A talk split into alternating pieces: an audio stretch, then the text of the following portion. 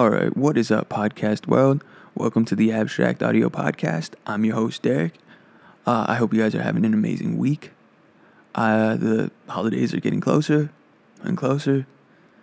I'm just excited for the food, um, whether it be the tamales or tamales, uh, the pozole, uh, and red chili.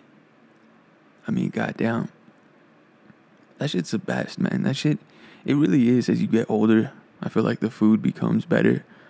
Um, mainly because I don't even know what I would ask, like for for Christmas. Like AirPods, AirPods would be dope, but um, I plan to get those myself once they restock or become available anywhere. Um, maybe like a micro drone, like those tiny ass ones. Uh, I had one. I broke it. They're just fun as fuck to to fuck around with, and I'm still a kid at heart, so fuck it. Um, I don't know, man. I, there's nothing really.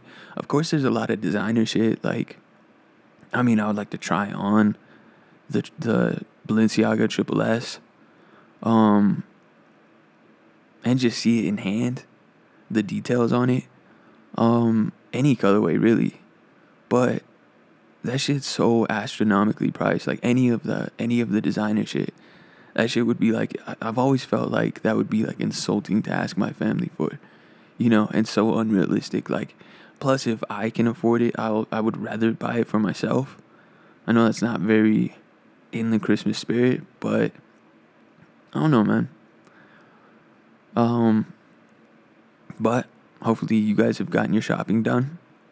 Um we got a pretty fun podcast today. Some interesting stories. Uh, but I'm gonna start off with a brief uh, review, I guess, of Revival, Eminem's latest album. Um, if you guys have checked it out, you let me know what you think. Um, obviously, I'm gonna. I wanted to initially just give you guys thoughts on it and just kind of if there are standout tracks, I'll comment on those. I was gonna do a track by track review, um, but I don't know. I don't really like that format. It's uh, I would rather just it's too formulaic, I guess. I would just rather anything that actually like naturally jumps out to me, I'll comment on. And um, otherwise, if it's not mentioned, there's likely a reason. It's you know it's likely run of the mill or mundane. Uh, there's a lot of underwhelming shit on this album.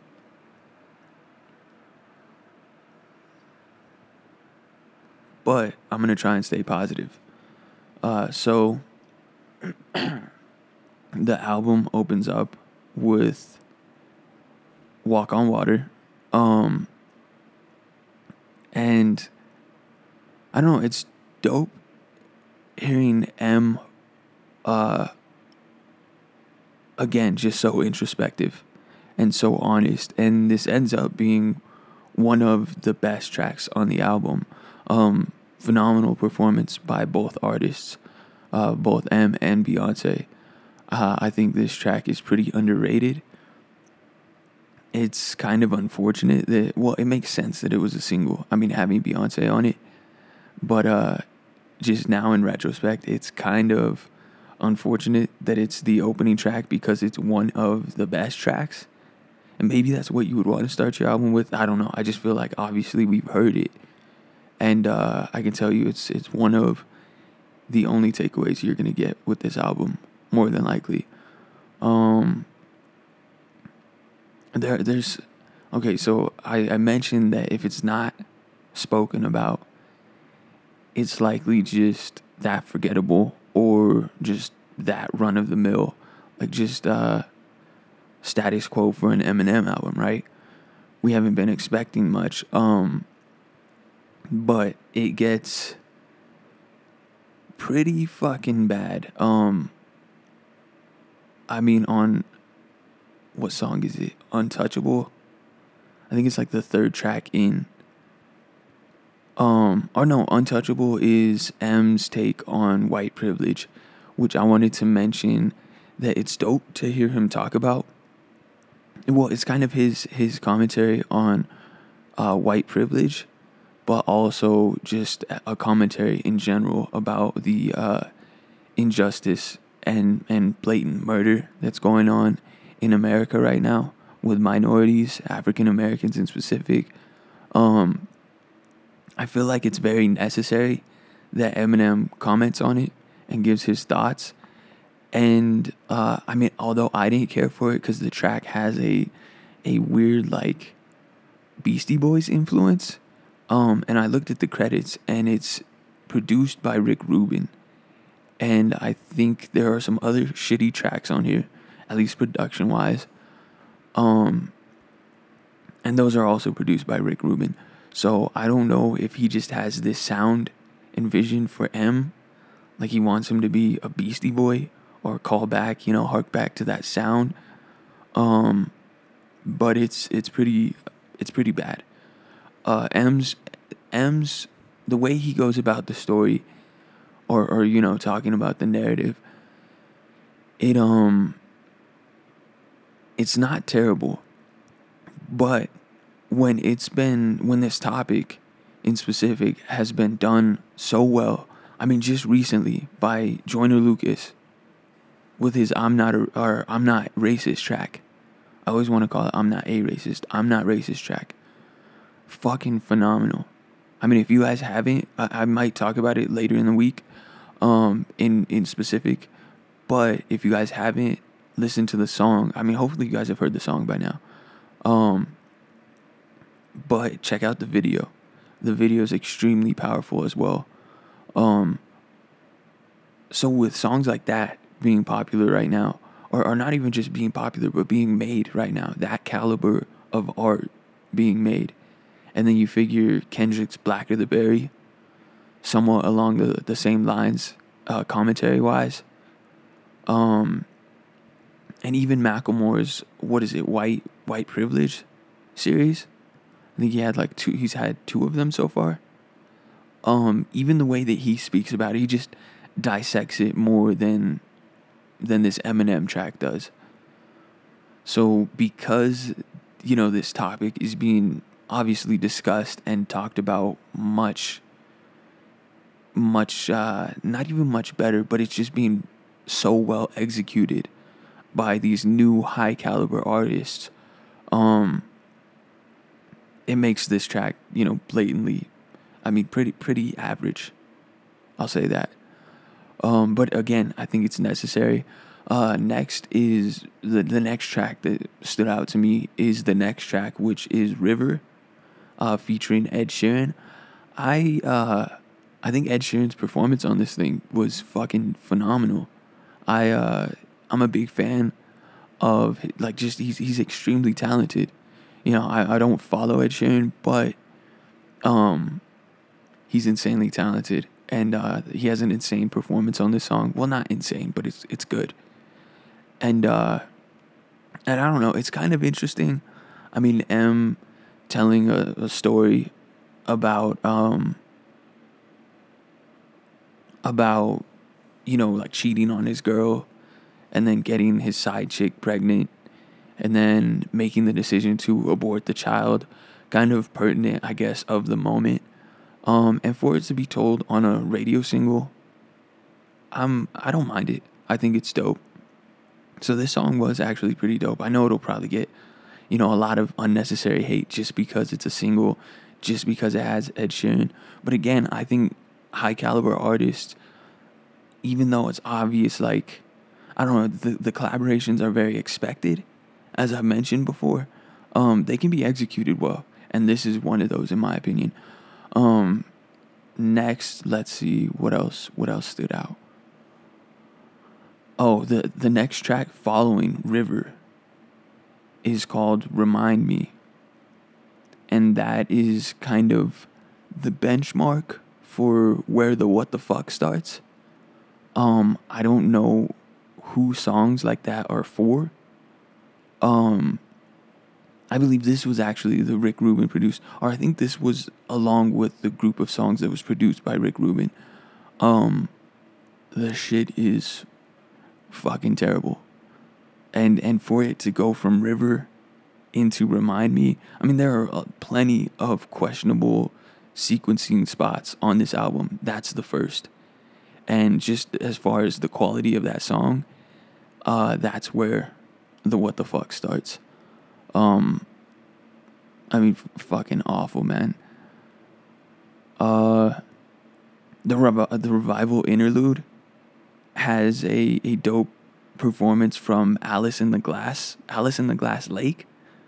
I believe I, at first I thought it was Skylar, but um, then I ended up looking it up. It's actually Alice in the Glass Lake. Uh, but yeah, a beautiful performance on, but only on the interlude. It's like a, a fucking minute, if that. And then um, let's see. Like Home is this uh, is the song. It features Alicia Keys. It's essentially this forced ass sounding, you know, patriotist like uniting song, uniting anthem. Um, and it, yeah, it just feels fucking forced. And uh, Alicia's performance is almost she's she's almost unrecognizable. I had to look at you know look at, at the fucking check my phone as it was playing. I didn't know who that was. Um and and Alicia's fucking talented, man. So that's what was really weird. Um but yeah, just came across feeling very forced. Um Bad Husband is somewhat dope. I mean, it's it's M looking back on his relationship with Kim. Um it's pretty heartfelt. I'll, I'll give it that.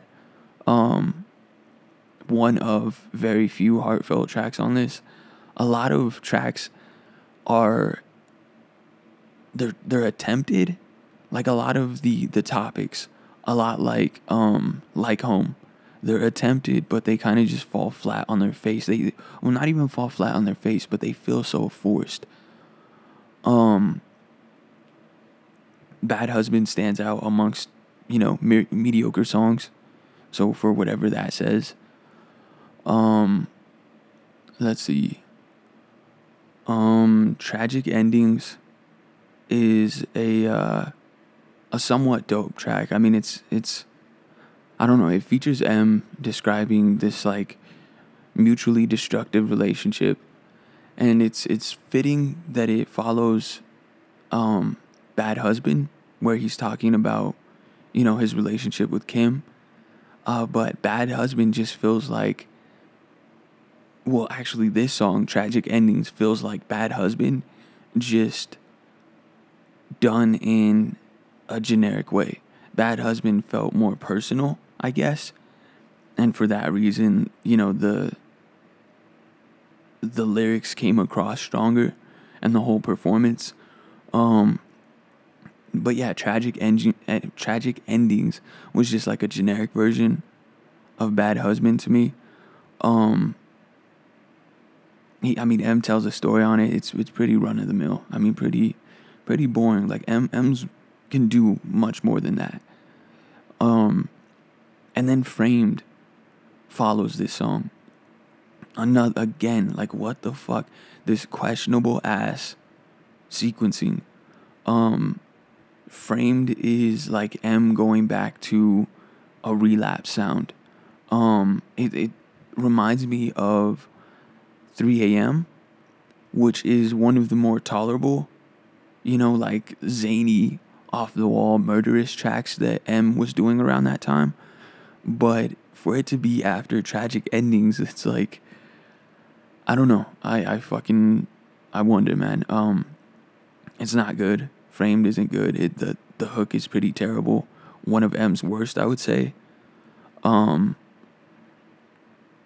and then Nowhere Fast follows that and it's meant to be like a youthful track. I mean the lyrics allude to you know all of the tragedy in the world that's going on whether it be terror attacks or or just shooters, you know, random shooters in general. Um but coming across with the message that you still need to live your life to the fullest and you know fuck it just enjoy the life that you have um and that features Kehlani on it, which her performance isn't terrible. It's just uh I don't know, her her performance actually grew on me. You know, I, I listened to the album um earlier in the week and I didn't care for this track at all. Now listening to it, you know, again, it's it's not terrible, but uh it just feels like a very generic like just live your life to the fullest type of message or or you know live your life like tomorrow isn't promised that type of shit um but I don't know. I mean, if you're, I'm trying to look for positives here. Kehlani's performance wasn't wasn't terrible. I actually think it was a different performance for her vocally than we're used to hearing her, or, or just a different type of performance. Yeah, than the way that we're used to hearing her. Um, now, uh, let's see what else. Um, he follows this Nowhere Fast song featuring Kehlani. Um, Heat is one of the shittiest songs I think M's ever come out with. Um, fucking awful. I mean, it's. I don't know, man. It, M has cringy bars all over all over this fucking track. Well, all over it's spotty on the album. You're gonna get cringy M bars. Uh, unfortunately, I feel like that's just what we've come to expect, or personally, that's what I've come to expect. So it's not terrible, but there are it's tolerable, I guess, but only because I allow it to be. If you said that you couldn't even listen to the album because of N M's cringy bars, like I would completely understand it. Um, but it gets blatantly bad on on this track Heat. Um I mean, fuck, man.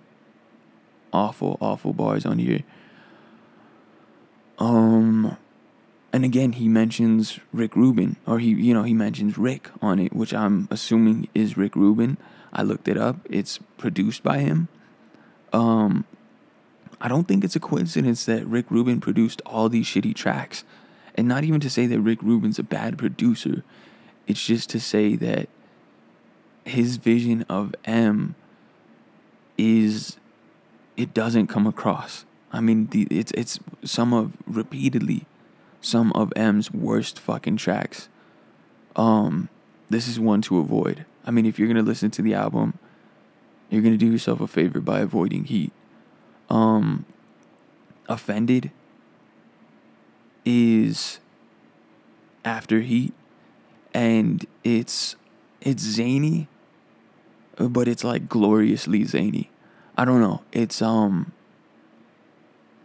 I don't mind it. I it's actually ended up being one of my favorite tracks on the album, and it is shocking because it is one of M's crazier tracks. Like it doesn't really have a a normal story. It, it again is like M in that 3 a.m. mode where he's talking about um you know random shit like you know being on a pill binge and fucking having uh who did he say like Ivanka in the trunk or some shit and uh I believe that was on this track and and then but I don't know with it being called offended and him talking about the subject matter that he talks about just like a lot of random shit um name dropping Rachel Dolezal and shit like that it I could understand how people would feel like it's forced. Like, look at me, guys. I'm still edgy and offended, or edgy and offensive. You know, um, with a name like that. But I don't know. Uh, song title aside, I guess it's still a, a pretty dope song for the album standards. Um, for the album standards though, not for M in general. Let's be clear. Uh, let's see what else. Um, Need Me featuring Pink is boring. It feels like uh what the fuck was his Rihanna featured song on his last album? Um The Monsters Under My Bed shit. You know what I'm talking about? You guys know what I'm talking about. Um this feels like that, but you just put, you know, you had Pink on it and had her do her thing, but it feels like the same like packaged manufactured radio single. Um I don't know, man. I don't know what the fuck. I, I'm trying to stay positive. It's difficult. This album will test you. This album will test you. I'll promise you that, if nothing else. Um, but after the Pink featured Need Me track, then is uh, In Your Head, which has a distinctively dark mood. And I feel like it sets the stage for the next two tracks. Um, so it the, these last three tracks to me feel like kind of like a bundle of tracks that um are sequenced well, and I think this does again it sets the stage for the upcoming tracks. It um. It's it's brief. I think it's like three minutes, three minutes exa- exact. Um, and it's essentially uh, M apologizing to Hailie for speaking about their father daughter relationship so much throughout his career. And um,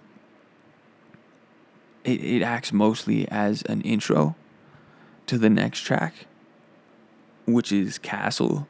Um, and it's it's a song entirely dedicated to Hailie in a very dope format. So the format is M writing to Hailie, his daughter, in in three, you know, three different sequences, I guess. You know, three different time periods. Um, well, not time, yeah, I guess time periods. So the first verse is on December 1st, 1995, and he gives context obviously in each verse, and Hailie is about to be born on this on this verse. And uh he kind of just goes through his mentality at that time wondering, and I believe, you know, he mentions in the track that his career hasn't taken off yet. He's hoping that it'll work out. He's hopeful. Um, and he mentions that, you know, he's understandably uh, worried and excited to bring a child into the world and and so on. Speaking in that context for 1995, then the next verse is December 1st, 1996.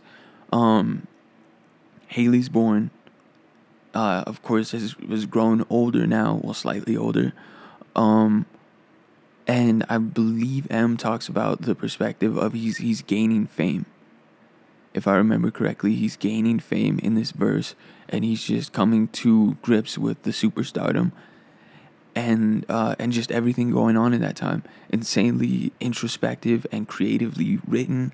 I love the fucking format. It's M at his most creative in a while not even on the, the album. This the these tracks, these last couple tracks shine brighter than the whole album. And if you're an M fan, um, these are ones to take away. Like if you're only gonna go back to well, I guess an M fan will really listen to anything, but if you're gonna take away anything from these from this album, um, this is for sure one of the fucking tracks. So the third verse is written on December 24th, um, Christmas Eve on 2007. And uh, it's M talking to Hailie with with the time period context. And uh, I don't know, he just discusses his worries and his current mindset. And uh, it's it's so heartfelt. It's fucking beautiful. Um, and and it's fitting. The hook is it features the lyrics I built this castle now we are trapped on the throne. I'm sorry we're alone. I wrote my chapter. You'll turn the page when I'm gone. I hope you'll sing along. This is your song. I just want you to know that I ain't scared. Whatever it takes to raise you, I'm prepared to do whatever, to do whatever. I mean, it's fitting, like to build a castle and, and you're trapped on the throne now. Like essentially the downsides of, of all this fame and money. Um, fucking amazing song. Really one of the best uh, constructed M songs that I've ever heard. And in all honesty, uh, maybe it's just because it just came out, but probably one of my favorites in his career. So, this song is fucking phenomenal. And then it's followed up by A Rose. A, a Rose, A R O S E, one word. Um, it's beautiful. It's uh, at the end of Castle, he's you know in that third verse he's he's pretty down and out and he's talking to Hailie. He mentions that, you know, if you read this, this isn't my this isn't meant to be my last letter to you or some shit like that. He's clearly in a fucked up headspace. And then um the end of the track features M uh opening a pill bottle and uh collapsing. And then so that sets the stage for a rose which um it's fucking beautiful. It's written from the perspective of M being uh, on the stretcher or in the hospital bed, you know, being operated on as he's overdosing. Um, or not, I don't know if it's operated on, whatever, like being, you know, having his stats checked. He's, he's close to death. And uh, he's just coming to grips with essentially his goodbyes. And it's fucking, I mean, I'm getting chills talking about the shit, but you guys need to need to check out these songs at least these two please. Um fucking phenomenal. And to be on the same album as some of this other shit is what fucks with me. You know like damn man. Um clearly M is still capable of being a fucking high caliber artist. It's just rare you know? Um so I, I don't know. I mean yeah he's just reflecting on his life uh, kind of going through the last things that he would say to everyone in his life. Uh, fucking beautiful and uh, and, and a perfect end to the story that, that has been told over these the last you know two songs well the last three songs technically. But um yeah a rose is fucking phenomenal so if i had to pick tracks for you to go and listen to I don't recommend the album. I don't recommend that you listen to the whole thing. I recommend uh, you've likely heard Walk on Water. Um, if you're a fan of that radio sound, also listen to River featuring Ed Sheeran. Um, then Offended is dope for what it is. It, you know, again, it's it's M going back to old form. So if you don't like that zany off the wall M with with ridiculous bars and you know just talking about wild shit, then uh, I I would say skip that one. But it ended up being one of my favorite on the album. Um, and then in my head isn't necessary to go back to, but it's not bad. Um, certainly Castle. Please go listen to Castle. Castle and a Rose. Um, I mean, if you if you can take anything from this album, those songs give me chills. Uh, I'm not gonna give the album a rating. You guys kind of derive your own rating from uh, my thoughts on it. Basically, the entire album. I said I wouldn't go track by track. I tried to write a note for each track, and it was hard not to speak on it to you guys. But I hate listening to music like that in general.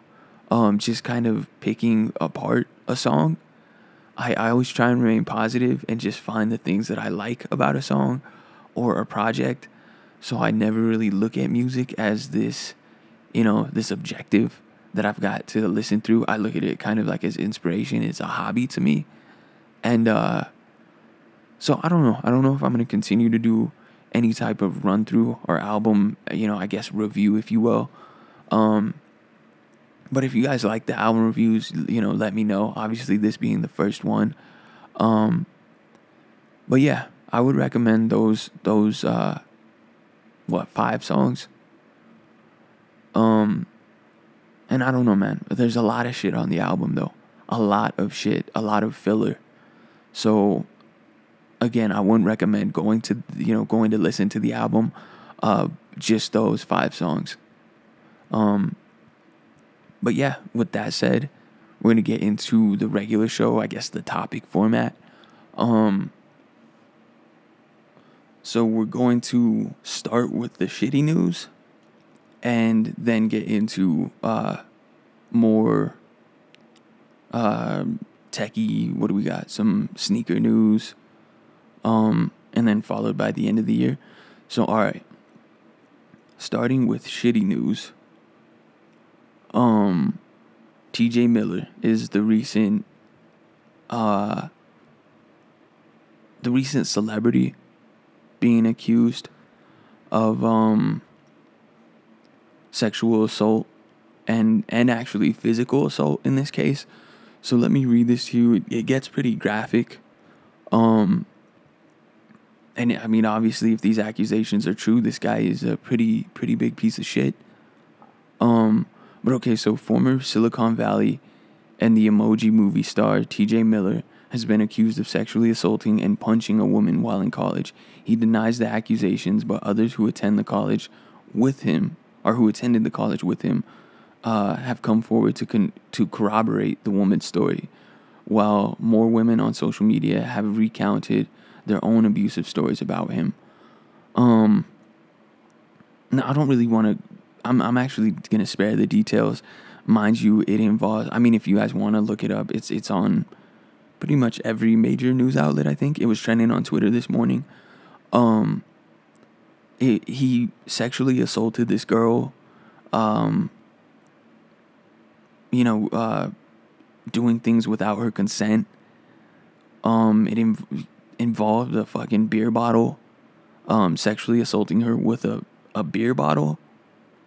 Um, and also rapidly shaking and punching one of his partners.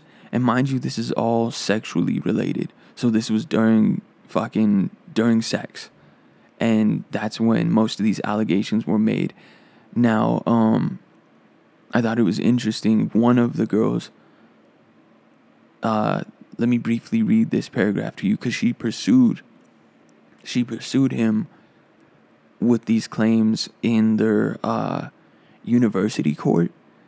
And and it, he he was expelled but it was after he graduated. And how how the fuck does that happen? So okay so uh, the woman stopped seeing Miller afterwards. And mind you there's a paragraph before describing the assault. Um but did talk to him once more where he allegedly called the abuse in quotes a trust thing and said he thought she had been into it. Nearly a year later, Sarah says she raised accusations about the incident to campus police through the univer- though the university declined to comment citing federal privacy laws. Um, other knowledgeable sources told the Daily Beast that a student court expelled Miller because of it, albeit after he graduated in 2003. Now, if that shit is true, look at I'm gonna I was fucking fascinated by this because what the fuck does that even do? You know, being expelled after you graduated. Let's look up the, the definition of expelled because I was fucking blown away. Okay, to expel is to deprive someone of membership. Uh, to, hold on. uh, to expel someone is to deprive someone of membership of or involvement in a school or other organization. So, do you want to explain to me how that shit happens after a motherfucker graduated? Um, yeah. So that happened. That's that's I guess his punishment. Um, which is fucking fascinating. And uh, yeah. So uh, it, it's fascinating to me because this made me think of uh, and typically I want you know there's so many allegations I I really try not to cover them just cuz I like this podcast to be you know a positive hour of your time or so you know an hour or so roughly um but this brought up thoughts because on Joe Rogan's podcast recently uh the Duncan Trussell episode with who was it Dr. Dr. Christopher Ryan. Um, again, check out this podcast. I'm only halfway through it, mind you. It's a long ass fucking podcast. I think like three, three plus hours. Um, but fascinating shit. Some of the best guests Rogan regularly has on. Um, but in the podcast, they talk about the current allegations that you know the the Me Too um, wave that is happening right now. I guess the the social cleansing is kind of how I look at it. And they mention how you know what in the like I don't know when they were talking about it, they were they were discussing the subject, and um, they mentioned how just what 20, 50 years ago it was the norm. Uh, well, I guess 20 years ago. Um, but it was fascinating to me because I was just thinking this is like the next evolution in our society and the way we operate and conduct ourselves within within our work life, right? Or just within the uh in corporate America. Because now mind you, I know there's there's a lot of the shit still going on. Um but with this transparency that social media provides, it's only going to continue to cleanse itself is kind of how I view it.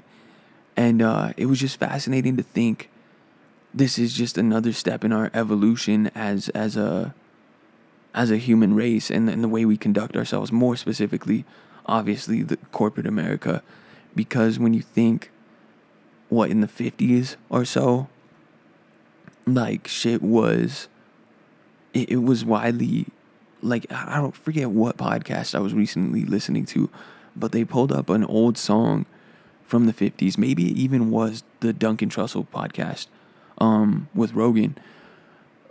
But they pulled up an old song, and I forget who it was. It was a well known, uh, I believe he's like a country singer or some shit. And mind you, this was in like the 50 ish era, I'm pretty sure. And the guy in it is it's like an upbeat song and he's singing about how he'll never let a woman do his job and uh, he would never let a woman make him look bad or some shit like that and uh, although his wife cleans the dishes he could do it better than her or some wild shit and i think they brought it up uh, in the conversation to talk about how how how ridiculous that is in current times right um just for art like that to be created or to for anyone to have that perspective. Um, but then it got me to thinking, you know, that was like the standard of how everyone conducted themselves. And that was back, mind you, I'm talking about the era like in film even. It, it was it was throughout the culture, right?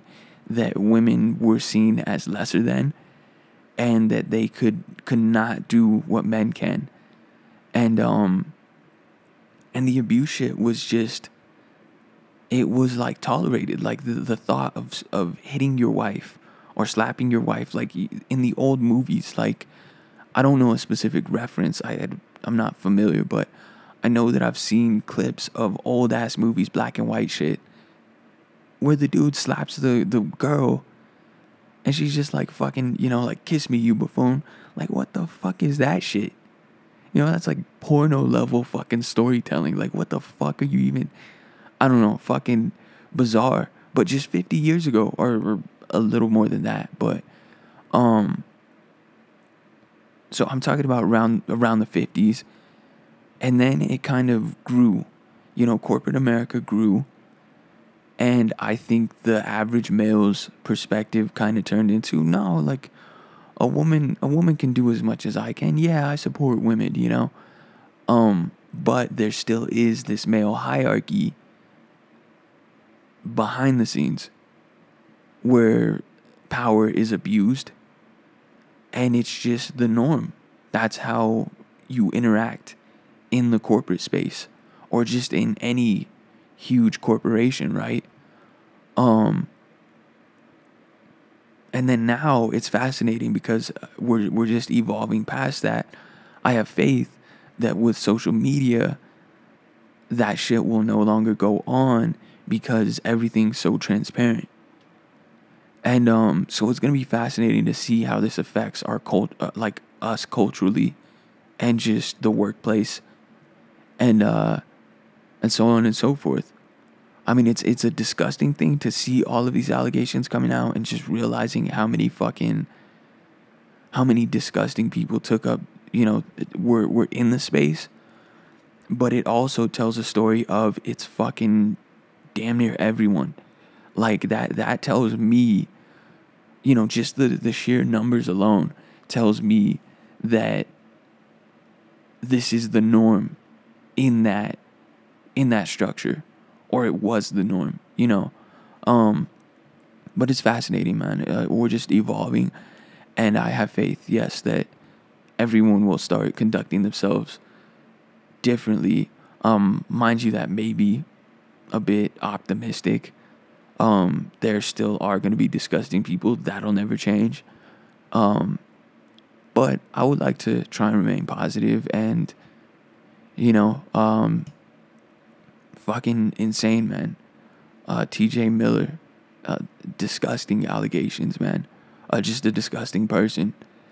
And, uh, and exposed by social media. So, although there are a lot of articles written on social media how it's you know you know destroying our social skills and uh, destroying our lives our attention spans whatever what have you um this is some of the positive is kind of how i view it is kind of how i view it some of the positive regarding obviously the net outcome of social media um giving people the confidence and to, to voice this abuse and um and just really expose the fuckery that's going on in these industries.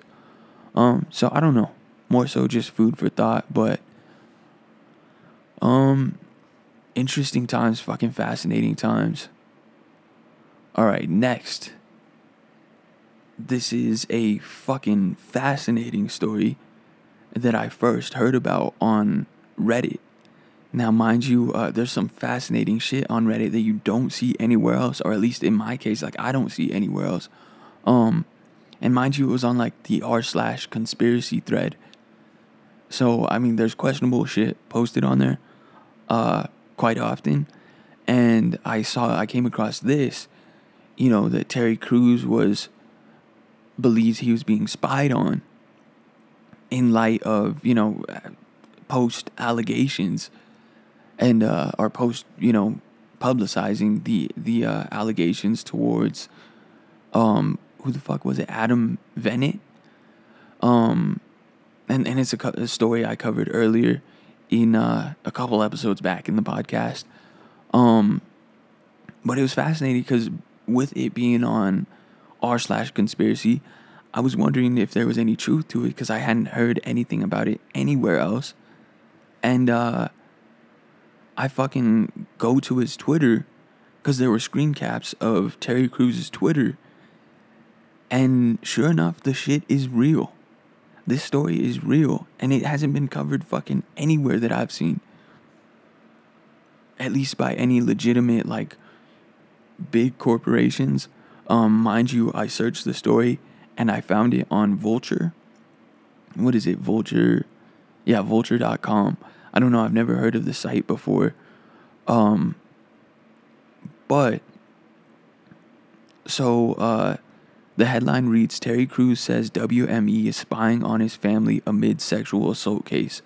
So uh, the article reads, or the paragraph reads, as Terry Crews sues WME agent Adam Venit for sexual assault, the actor says his family is being tracked and possibly bugged by the agency in a series of tweets, Crews alleges that the company asked Russell Simmons, also facing a string of, sex- of sexual assault allegations, um, to push Crews to drop his allegations against Venit, whom he says groped him at an industry party last year. Uh, Crews also alleges that someone hacked into a family computer and that it was related to his sexual assault case in quotes, LAPD task force detectives let me know these people don't play fair. There are a lot of secrets to protect, and they will do anything to keep them. Um, Crews tweeted, and I'll go through the actual string of tweets in a second. Um, the town is compromised, but me and my team are not. Crews also alleges TMZ is in cahoots with the studio and agencies like WME, but that the site cut out his criticism of its work in a recent interview.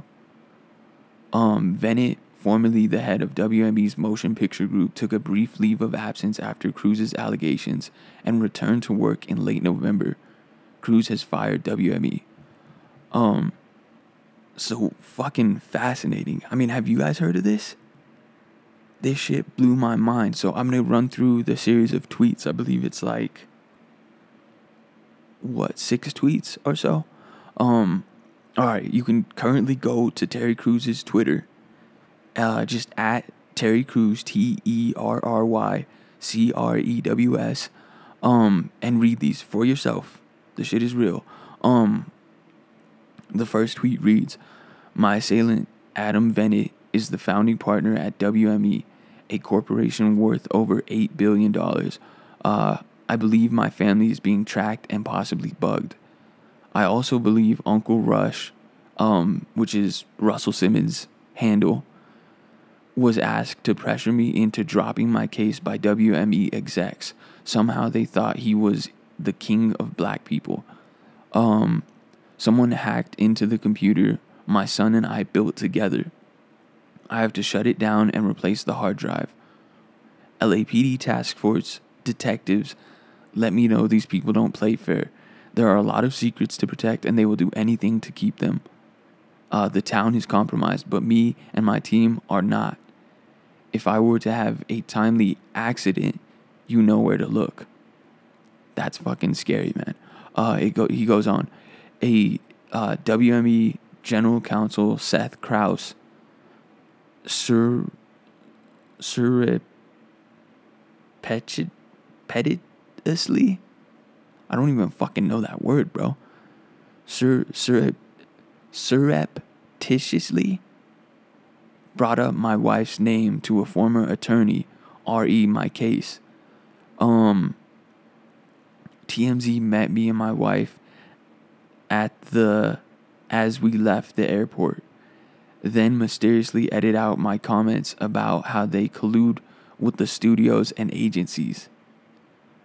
Retaliation in some form is expected. I would be naive to think otherwise, but vulnerability and openness is actually my best protection. I'm ready. Fucking crazy. Um this is one story I'm more than happy to cover and hopefully, you know, covering it even albeit on a, you know, a small tiny format like this it will spread awareness to you guys. And at least now you guys know that this shit is going on. I thought this shit was fascinating. That it was just being legitimately, seemingly covered up. Um, I don't know, guys. Fucking crazy shit. Crazy shit going on. Uh, so that is what it is. I guess we'll hear any developments to come. I, uh, I wish the best for Terry. Obviously, I fucking applaud him for his bravery yet again, not only in the allegations, but now in this, in in coming up on social media and you know, just voicing the shit that he thinks is going on. I, I know a lot of people look at him and think he's crazy. Um but fucking fascinating, man.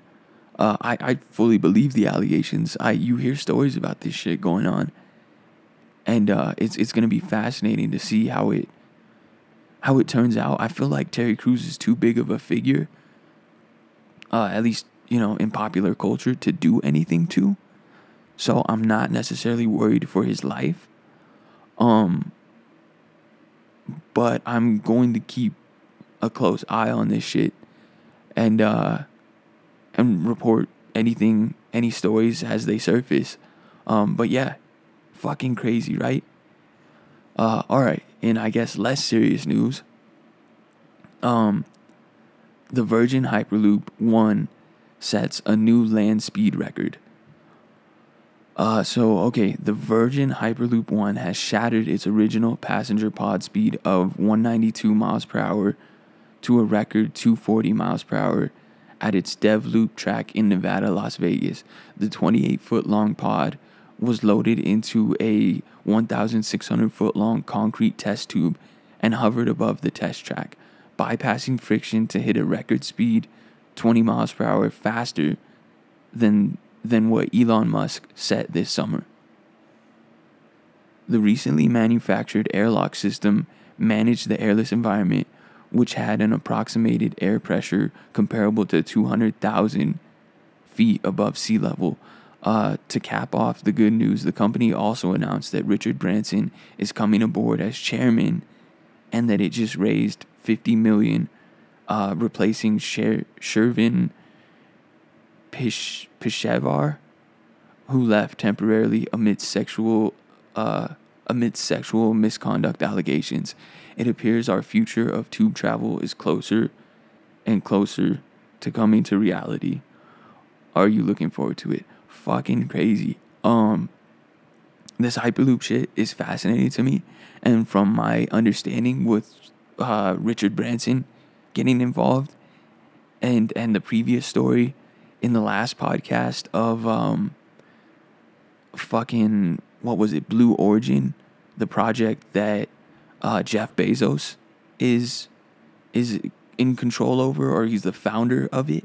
Uh, that being of course the Amazon billionaire um well most well known for his his Amazon company. Um it's clear that this, you know, Elon kind of brought this shit to the billionaires and it's becoming like a race, a, tech race with people who have money, which I think is fascinating because it's only going to increase the speed of development. Um, I mean, obviously now with Richard Branson getting involved, and he, who is the Virgin millionaire, if you're unaware, Virgin Mobile, uh, Virgin Airlines, all of that shit uh, with, with a plethora of other accolades, I'm sure. Um, but those are his most notable ones, ones that I'm aware of. Uh, so fucking fascinating, man. I mean, over 200 fucking miles per hour. That's crazy. Um, all right, so Facebook recently rolled out facial recognition. Um, so, Facebook announced in a blog post that it will be rolling out numerous facial recognition features for the platform in an attempt to protect users from privacy attacks. With your permission, Facebook takes face data from you and allows access to new tools, including alerts if photos of you are uploaded, even if you're not tagged. Um, kind of creepy, but kind of useful, I guess. And again, I think uh, fucking usefulness will take precedence over security and creepy factor. Um, the company has described the feature as being comparable to uh, a quote, a simple on off switch. Uh, that sounds way too simple. Way too fucking simple. I, I doubt that shit. Um, this update is predominantly aimed at preventing catfish, fake profiles, and revenge porn attacks. As part of this announcement, Facebook published a blog post titled hard questions. Should I be afraid of facial recognition technology? Ah, I have a lot of faith reading um reading Facebook's posted uh thoughts on if I should be afraid of facial recognition technology. Like what the fuck? Um yeah, so there's a video recapping the feature, I guess. Um I don't know, man. I guess if you're someone who people constantly make fake accounts of, and the whole revenge revenge porn shit that's like a an epidemic. Um I don't know, some creepy shit Facebook, some creepy shit. But uh again, I think it will only be a matter of time before that shit is accepted because its usefulness and, and just I don't know. I feel like we'll, right now it's sketchy as shit. Um, but in a year, we'll be like, yeah, I have that shit on. I mean, what are they gonna do? You know, I don't know. Shit is shit is weird. Um, but it could be useful. All right, now next, uh, Apple reportedly sells a million iPhones daily. So Apple pushes strongly into the new year with daily iPhone 8 and 10 sales, totaling over 1 million units per day. Uh, 2016 was an underwhelming year for Apple as stocks closed out the year at 103 US dollars per share, um, brought on in part due to poor iPhone 7 sales and what many analysts have proposed as a lack of product ingenuity. Not to mention, last year uh, was the first time since 2002 that sales had dipped from year to year. Uh, 2017 has been the turnaround year that Apple needed, as shares have reportedly risen to an all time high of over 170 US dollars per share, and iPhone sales, making the bulk of the company's revenue, have remained strong, even at Even as the cellular market has seen declining sales, the company's newest smartphones have enthralled consumers with the 8 Plus outselling the regular model and the iPhone 10 finally outpacing sales over the 8s even after a late release. So a fucking million iPhones daily.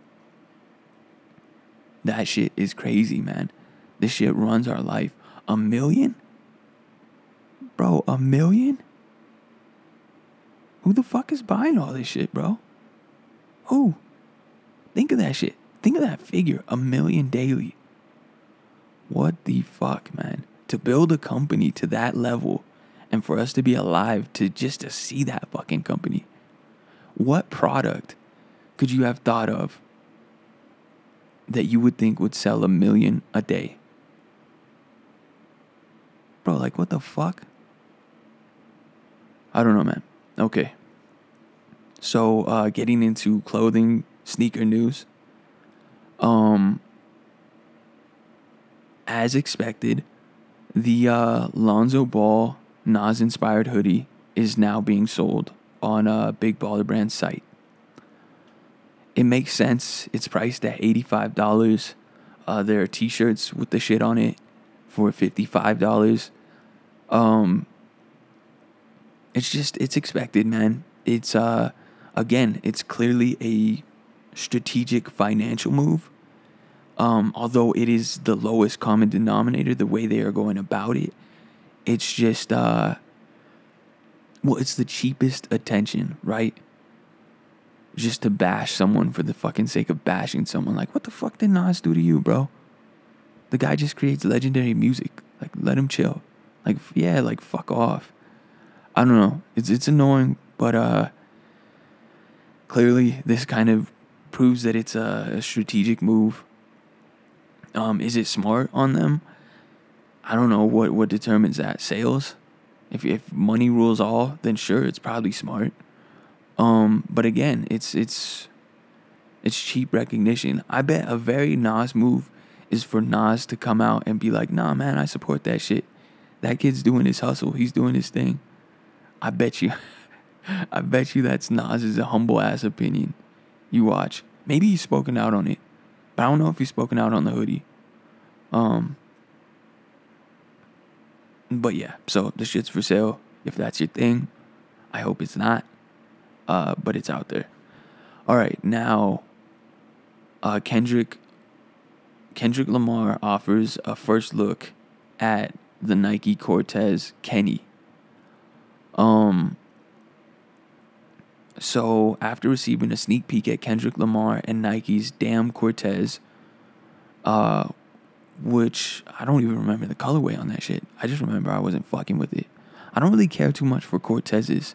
I don't like the rounded the rounded shape of the toe. It's never really fucking sat well with me. Even in high school, I would see kids wear it and it just the rounded toe fucked me up. I don't know what it was about it. Um but uh, we recently received a first look at the next collaborative shoe from the artist and sneaker giant. Uh, playing with the silhouette of Nike's retro Cortez runner once again, the upcoming Kung Fu Kenny inspired colorway features a contrasting red and white upper, accent- accented by a large swoosh on the sides of the shoe and a classic Cortez sole unit. Um, while Chinese script on the toe area, which it doesn't say what the fuck that what the Chinese script means. Um, but and a don't trip. Maybe it says be humble in Chinese. Yo, that shit would be dope. Uh, but no, uh, it I, who knows what it fucking says. Knowing Kendrick, it's like strength, strength and prosper or some fucking, you know, some shit, some monk shit, right? Um, but while Chinese script on the toe area and a don't trip lace holder finish the design of the shoe. So literally, this thing has a a strap up the tongue that reads "Don't trip," which I think yeah okay, you know it's kind of dope I guess. Um, the red and white colorway doesn't sit well with me. The the photo that I have here has black laces and the uh, the tongue pull that they've added that reads "Don't trip" is in black. I actually think the shoe would look best with white laces. So maybe with white laces and then that, you know, just making that black don't strip or don't strip, don't trip strap um stand out even more. I like that the strap extends all the way up to the tongue, even over the Nike tongue tag. I think that's kind of a dope, you know, a dope touch. Um but I don't know, guys, like even though here's how I feel. I feel like you know, and I wonder if you guys feel the same way, even though it's Kendrick and I want to support Kendrick, I just wouldn't wear a shoe that's that's just uh, white and red.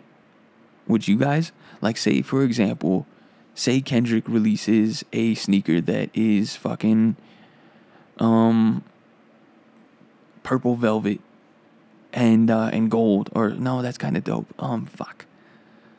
Uh some colors that you don't fuck with typically. Like say you don't fuck with red and white. Let's use this example exactly. Um say you don't typically fuck with red and white. You don't even wear it much. Just to support an artist, um would you buy a sneaker that typically isn't something you would buy? Or have you done that in the past? I'm curious. Um because I like the tongue strap, but that's about it. Don't trip. Kind of uh kind of dope. Um but I don't know. So yeah, clearly more is in the pipeline for the Kendrick Nike collab. If they know what they're doing, they're gonna push that shit out um in high numbers, hopefully. Uh so everyone can get one if they like them. But also in sneaker news, um, Adidas Yeezy Desert Rat 500 is releasing in March. Mind you, this is just a Yeezy Desert Rat, not the specific moon colorway that we saw in the package. Um, so let me read this paragraph to you. After releasing exclusively through the brand exclusive online retail chain known as Yeezy Supply, the Adidas Yeezy Desert Rat 500 will release globally this coming March 2018, priced at $220. The newest chunky and chiseled running shoe from Kanye West Adidas subdivision, known as Yeezy, does not feature any boost cushioning whatsoever, but rather the Adiprene cushioning that debuted in the 1990s. Um, which makes me kind of wonder why it's still 220 I mean, never mind. I answered. You know, I I know the answer to that. It's it's Kanye West. It's a Yeezy. Um. But yeah, kind of fucked up. It doesn't even have boost in it. Um. All right. So sources close to the brand confirm that the Desert Yeezy Rat won't drop as a bundle either, saving you hundreds of dollars that were tacked on to the seven hundred and sixty dollar three piece set.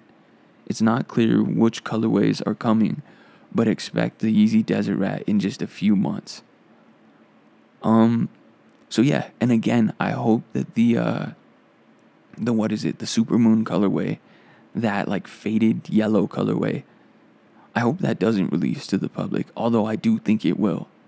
I'm hoping it won't because you know for everyone that did cop it, uh, I, want that shit to stay exclusive to them. You know, if you had the money to put up front or you're that big of a fan and you could afford it, you put that money up front. I think you should rightfully get something. And mind you, I forgot to talk about it, but um if you bought that bundle, you also got a email. I believe it was everyone who bought the bundle. You got an email that allowed you uh, exclusive access to the blue tint Yeezys, the blue tint. Um, what are they? Three hundreds, Yeezy Boost three hundreds. No, not fucking three hundred. Is it? I always get this this shit fucked up. Three fifty. Yeah, three fifty. Right. Um, but yeah, you got exclusive, so you were guaranteed the shoe. Uh, if you wanted to purchase it, like you were guaranteed the chance to purchase the blue tint Yeezy. That's what the fuck I mean.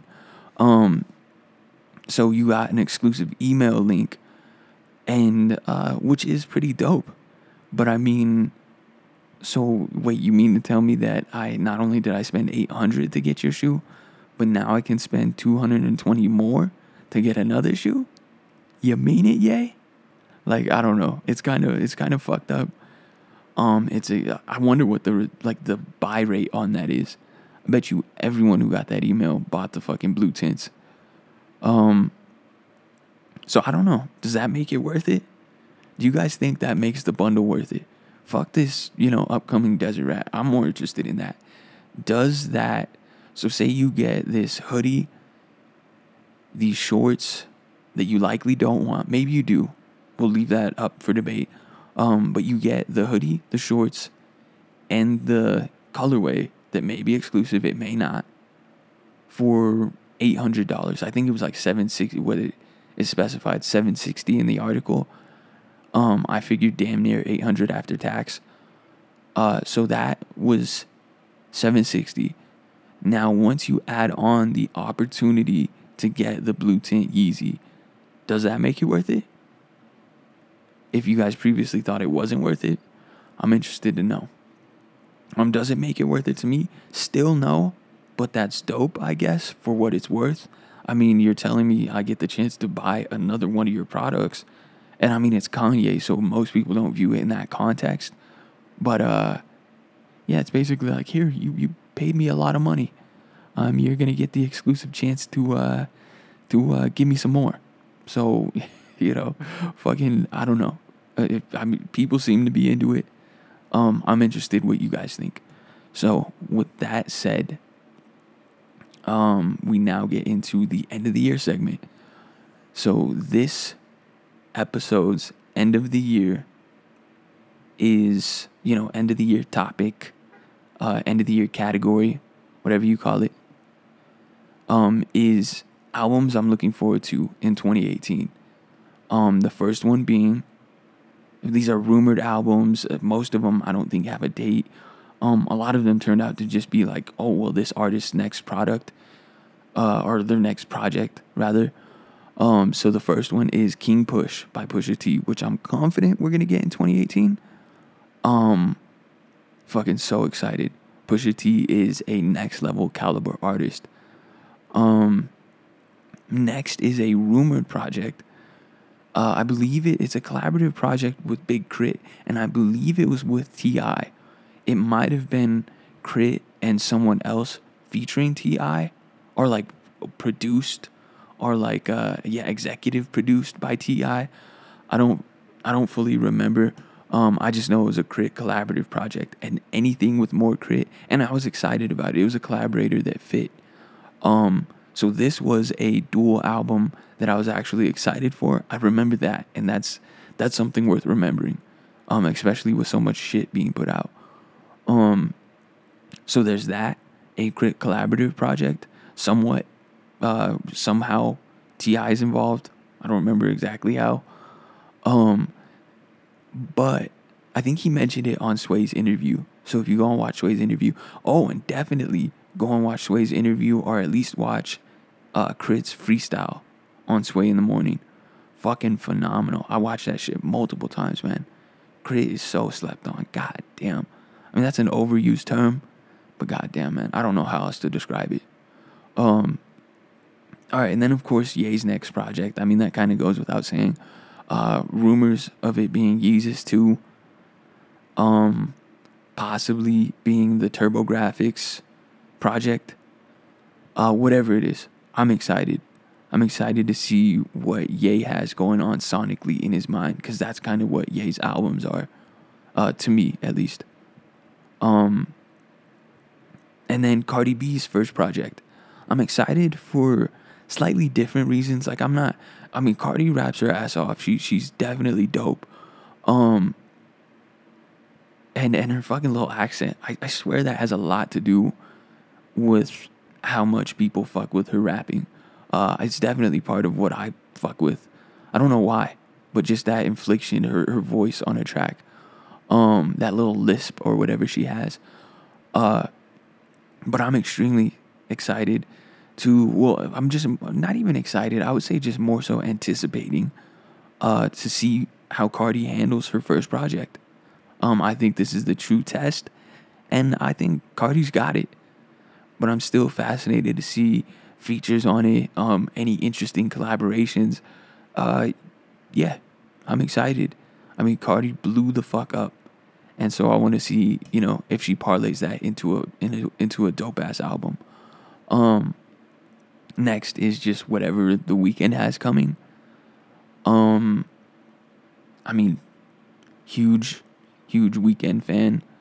Uh, so yeah, that kind of just goes. I mean, he's teased shit like you know like cryptic shit like the Weeknd typically posts if you're a fan of his he always posts this cryptic shit like oh you know uh, entering phase three or, or some shit like that. I don't know.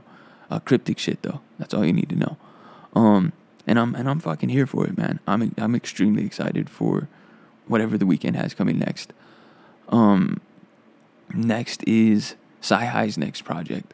Now i know CyHi again but he just recently in an interview, uh, some radio interview, he had spoke about how he has another album ready for the beginning half of next year. Is you know that's kind of the the area in which he's looking at to the timeline, if you will, that he's looking at to drop it.